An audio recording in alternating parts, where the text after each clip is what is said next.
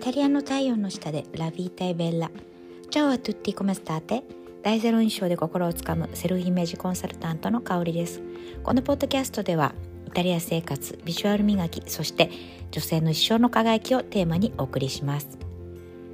えー、日本は明けましておめでとうございます。ですね。今年もいい年になりますようにそしてよろしくお願いします。今私は、えー、イタリア時間、えー、8時なのであとちょっとで、えー、2023年に入ります。皆さんのことを追かけ追いかけたいと思います。はい。えっとちょっとごめんなさい。声がねすごく聞こえづらいかもしれないんですけどあの4日間ねロンドンに行ってたんですね。もう36年以来の、えー、友人の家に泊まりに行ってました。はい。もうあのねすごくもう苦楽を共にしたというかすごい付き合いが長くてでなんか似てるところもあって性格も。うんあとはあの、まあ、私は今こうやってセルフイメージコンサルタントとして、まあ、あの人の目が気になって自分がやりたいこととかなりたい姿になれない方を、えー、サポートしてるわけなんですけどこの友人はともこちゃんって言うんですけどねあのそう、えー、日本にチアリーディングを持ってきた子なんですよ。うんそうそうあのアメリカの NFL で、えーと、ダラスカウボーイズで初めて、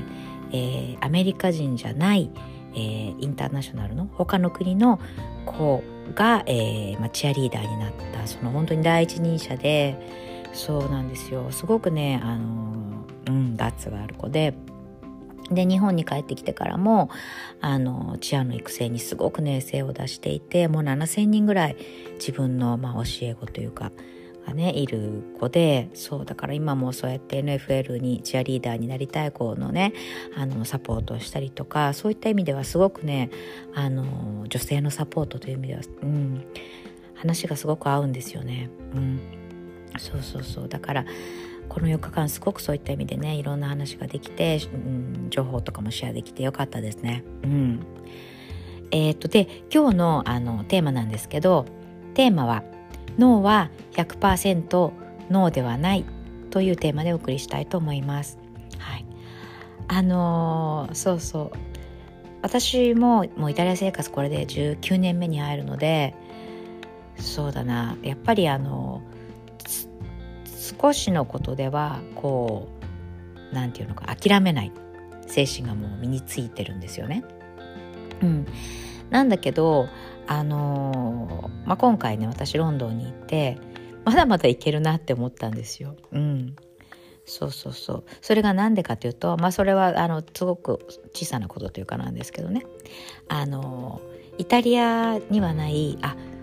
物は入ってるんですけどその、えーと、イギリスブランドでシャルロット・ティルブリーという、えー、コスメティックブランドがあります。世界中ですごく人気でまだ日本に入ってきてない、えー、コスメのブランドなんですけれども、まあ、そこではメイクアップのサー,、まあ、サービスというかもやってるんですね。で、えー、ともうそれがねもうずっともう予約がいっぱいでなかなかもう本当に入れないということで、まあえー、当日行った私はですね当然予約がもういっぱいよっていうふうに言われちゃったんですね。うん、そうでまあしょうがないからじゃああの買い物ね買うものだけ買って帰ろうかなと思ってたんですけどそこであの 私よりもさらにハードネゴシエーターのともこちゃん登場でであの彼女がねあのその前にダイソンのドライヤーを買ってたんですよ。うん、私が散々いいいい言ったから そうそうそうちょうどねハローズでセールセール中だからっていうんであの、まあ、買うっていうことでね、まあ、買ったわけです。でそのシャルロット・ティルブリにいたあのゲイの男の子が そうあのそれにね興味を持ったんですよねそのダイソンのドライヤーに。であの私も買おうと思っててあのどうみたいな話になったらしくてそうで彼女はあのもうそのチャンスを逃さないというかねでそのダイソンの話でめちゃめちゃこう盛り上がってその男の子と。であのそこから話が盛り上がって一通りそういう美容の話とかもした後にあのいや実はねイタリアから友達が来ていてあのメイクアップのねあのレッスンっていうかフルって言われちゃったんだけどどうにかならないっていうふうに持ちかけたんですよ。そしたら、まあ、なんとかならないかどうかっていうのをその、えー、メンバーにね交渉してくれてそう無理やり 一枠入れてもらったんですね。はいということで私は無事に、まあ、メイクアップあのトライすることができて、まあ、今のねその、まあ、ロンドンのイギリスの、まあ、メイク事情というのをね実体験できてそう日本のまたメイクとね違うので、まあ、そういうことを知ることも自分のこれからのサービスのね、まあ、一つとして、うん、やっぱり体験しとくのは大事だなと思ったのでそう結果的にそう体験できてすごい良かったですね。うん、そうだからやっぱりあの何が言いたかったかっていうと、まあ、この一回ノーと言われてもそう結局彼女はその相手が興味を持つこと相手がこう話してて楽しいこととかこう利益があるようなことを、えーまあ、話しつつ一番最後に自分がその達成したい目的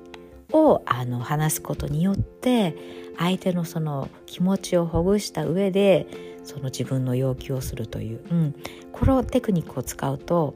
あのうまくいくんですよね。単純に自分がこれをしてほしいとかこれやりたいとか言言うとやっぱり何でしょう、まあ、マニュアル通りというかね。もう本当にあの枠がなければない。以上ってなってしまうんだけれどもそうそこで相手に楽しい時間を提供したりいい情報を提供することで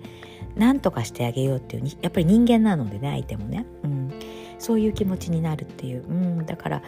それはね本当にあのイタリアで生活しても本当にあの、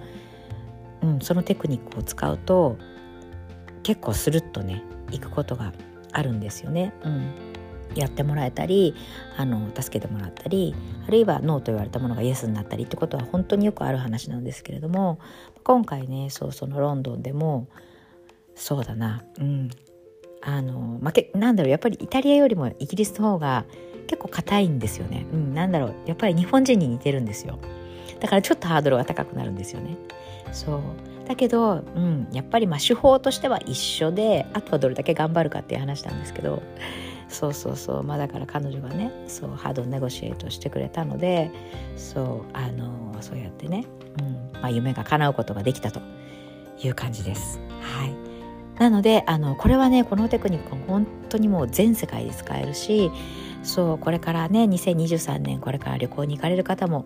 いらっしゃると思います。うん、なのでね是非あのマスターしてもらいたいテクニックだなということを思って、はい、今日はこのポッドキャストで話してみました。はい、